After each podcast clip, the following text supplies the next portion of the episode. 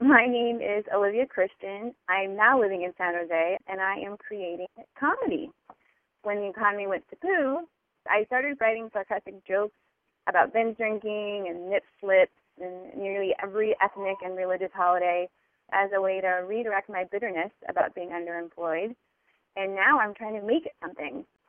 I am the writer and creator of craftecards.com, the free e-card site with more than 2,500 jokes for every occasion other people expect to be recognized, all written by me.